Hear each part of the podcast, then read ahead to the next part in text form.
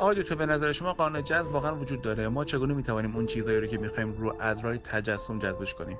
من خیلی اعتقاد دارم به این موضوع، ولی 80% اطرافیانم اعتقادی ندارن و همیشه آدمو ناامید میکنن. ببین، من به قانون جذب اعتقاد دارم و ندارم.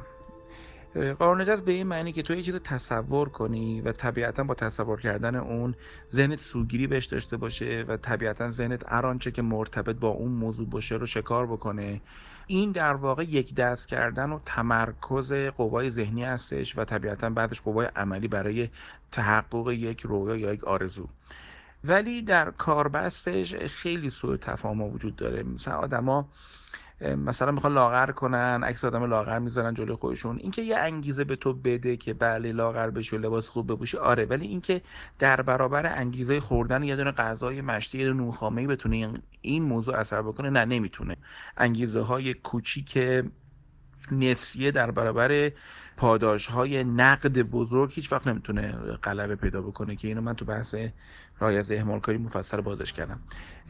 نکته دیگه اینه که باز من احساس میکنم بعضی تصوراتشون و رویاهاشون ربطی نداره به کیستی خودشون و پذیرش محدودیت‌های سالمشون. یعنی ما اینجا مشکل جدی داریم که یه سری میگن خواستن توانستن هست، یه سری هم مثل من اعتقاد دارن که نه، هر خواستنی میجوری توانستن نمیشه، چون ممکنه هزینه‌ای داشته باشه که تو نخوای بدی یا اصلا نتونی بدی.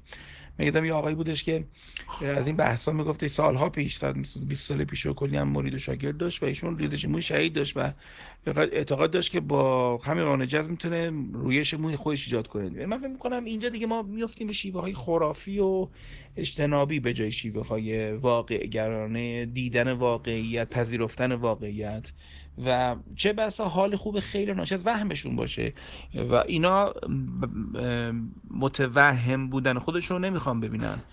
اما در مورد کتاب راز و قانون، این که در فیلم راز چه چیزی گفته میشه، شما به تک تک اون آدما نگاه کنید، آدمایی هستن بسیار پرکار، بسیار پر دستاورد.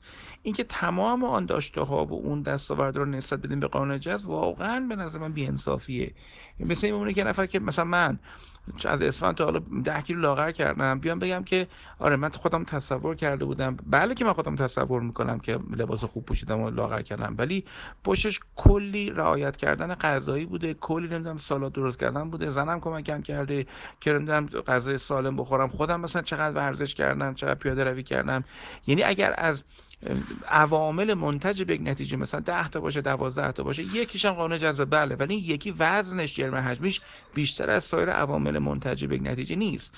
من از وزندهی بیش از حد به قانون جذب که یک شیوه افرادی هستش که دچار تله شکست هستن، البته که نالان و شاکی هستم.